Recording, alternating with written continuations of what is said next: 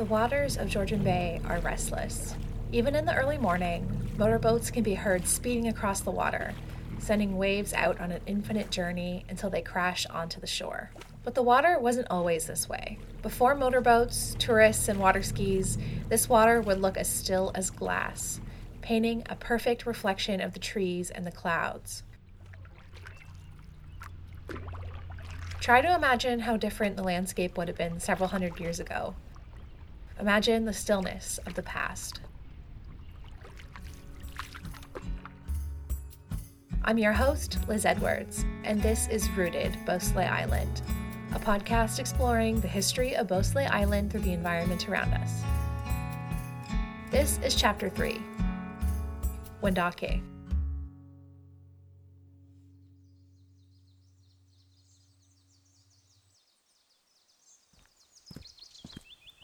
A short walk downhill from the Cemetery of the Oak, past a field full of fragrant wild bergamot and roses, is a large landing dotted with oak and cedar saplings.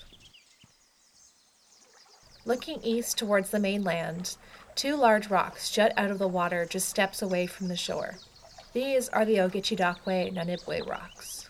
Their Anishinaabeg name means warrior woman standing rocks, and they have long been an important landmark on Beausoleil Island. Parks Canada interpreter Shawn Corbiere shares the history of the Ogichidakwe Nanibwe rocks. Uh, Nanibwe rock, which means in Ojibwe, warrior woman standing rocks. But those rocks were also like a widow's walk. So when their men went fishing for a few weeks or a month or so, uh, the women would be waiting on these rocks for their men to come home. 500 years ago, the land around Beausoleil Island was known as Wendake, the land of the Huron Wendat. The archaeology of Beausoleil Island has had an important impact on Jamie Hunter's career. As a camper at Camp Kitchikewana in the 1960s, he found his very first artifact, a projectile point. I've been living on Georgian Bay since uh, 1957. I've been an archaeologist for almost 60 years. Ultimately, Beausoleil Island is the place where I found my very first arrowhead as a camper uh, in Camp Kitchikewana. Uh, it certainly wouldn't be my last.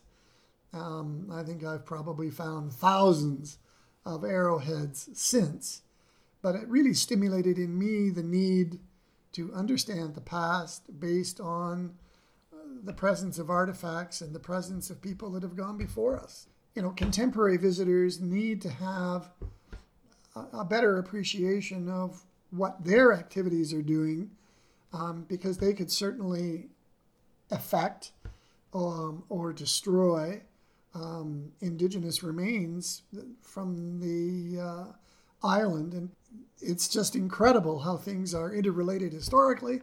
There not only is a history, there are people, and we should have regard for all the people that have gone before us, and, and um, they're alive and well and living on Beausoleil Island. Jamie Hunter tells us more about the Huron Wendat of Georgian Bay. Really, Beausoleil Island reflects the archaeological history of southeastern Georgian Bay. Uh, there's quite an antiquity to the archaeology and human history of Beausoleil Island. Some 7,000 years old. That's not bad. Beausoleil Island contains a Wendat presence um, on the Camp Kitchi site. But that's not to say that there aren't more in other parts of the island. Wendat is the term that the Iroquoian peoples living here in Simcoe County referred to themselves as. The notion that the human history of Beausoleil Island only starts with the Anishinaabe or even for that matter, the Wendat, it's by no means um, the first traces of human occupation for Beausoleil Island. Shawn, the Indigenous Outreach Officer and interpreter at Georgian Bay Islands National Park, demonstrates to Beausoleil Island visitors how projectile points and stone tools similar to those found on Beausoleil Island were created using flint knapping. Shawn uses the same tools and techniques that flint knappers from thousands of years ago would have used. Flint knapping is the art of stone tool manufacturing, and uh, we know over 5,000 years ago that stone tool manufacturing was happening here on the park. So it's making arrowheads, end scrapers, combination tools. Not only making the tools, but it's the sound of it as well, as far as you know, smashing the stone apart. Pressure flaking your, your flakes off. Uh, they make a really unique sound. So flint knapping includes all that all that noise that it's done. Uh, so us here on the island, we know that um, they were making their arrowheads and combination tools out of uh, chert. They had to travel up to a little over 200 kilometers to get chert and then bring it back to the island in what they call nodules. Now, the thing about flint knapping, you gotta have the right the right stone. So this stone or this glass has a, a trick to it that uh, all silicates have uh, in order to flint knap. And you can see the conchoidal, the waves inside the um, inside the glass or the stone. They all have this trait. Without this trait, uh, you can't flint knap. Any which way I would hit it, it always breaks that way. Shawn leads an interpretive program all about flint knapping for visitors at Georgian Bay Islands National Park to get to experience some of the history and archaeology of the island in person. Now, some of the tools, uh, I got some boppers here. They're copper boppers. These are modern day knappers that use the copper. So I got a copper bopper, I got a copper shaper, and I got a copper pressure flaker. But I'm going what we call, I'm going traditional. And so I got some antlers from uh, a buck, uh, from a deer. So I got some soft percussion hammers here. Uh, got some uh, shapers. Uh, one of my favorite tools to use actually is this deer tin and it's a combination. It's a pressure flaker, and it's also a shaper in one. The other thing you're going to need is your hammerstone. So we have some hammerstones that were found in the, on um, on our archaeological dig. So I, I went along the shoreline and I found my own. So you. Um, and then the last thing you're going to need is actually your thumb guard, and this goes on your thumb. Uh, I have a double pad here because when I'm pressure flaking, we do not want to uh, stab yourself in the palm of your hand, and it does hurt. Uh, this is your your last part you do when you finish it. So it's a lot of fun when you're at this stage because it takes shape and you're sharpening it, and then you're almost done, of course. So that's that's the main thing.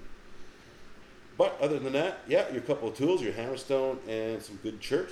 And of course, before we go and pick, and when we when we go secure stuff like my hammerstone or stone, I have to offer tobacco to give thanks for that. Uh, for that food source or for that utility source because without it, you know, it's it's it's actually helping me make me live and, and my family. So, but so what you do is you spall off a piece, you get yourself a nice thin enough piece that you can work with. So when I'm flint knapping, I got to make sure I have a center line, and by the time I'm finished, then my projectile point's to be really straight. It's not to be crooked.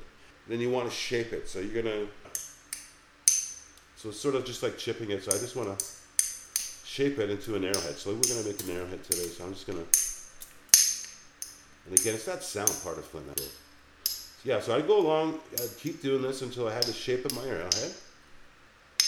So I'm going to take a little bit off of that because it's still a little thick.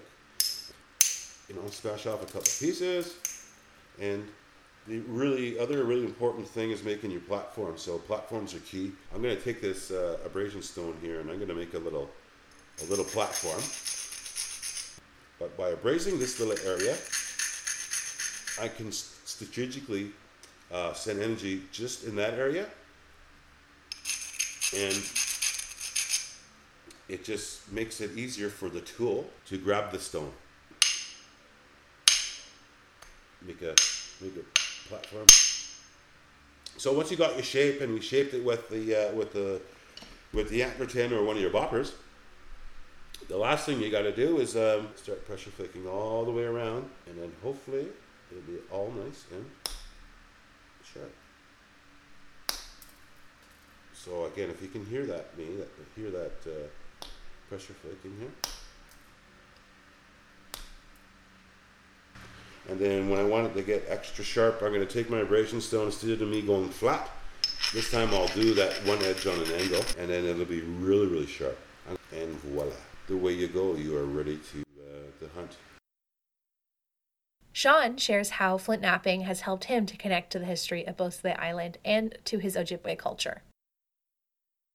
But it's just the sound of it. It's fun, and I'm carrying on a tradition that uh, that my ancestors that had did long ago. It's really soothing and it's really comforting knowing that I'm uh, I'm doing something sacred and I am going to pass it on to uh, my generation and whoever is willing to learn. Rooted Beausoleil Island is a Know History podcast. It is hosted by Liz Edwards, produced by Liz Edwards and Emily Keys, with sound design by Liz Edwards. Guests today include Jamie Hunter and Shawn Corbiere.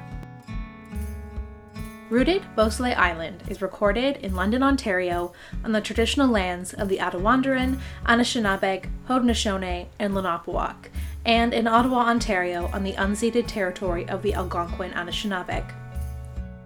Beausoleil Island is located on the traditional lands of the Anishinaabeg, Huron-Wendat, and Métis Nation. These lands continue to be home to First Nation and Métis peoples whom we recognize as the contemporary stewards of the land and waters we are on today.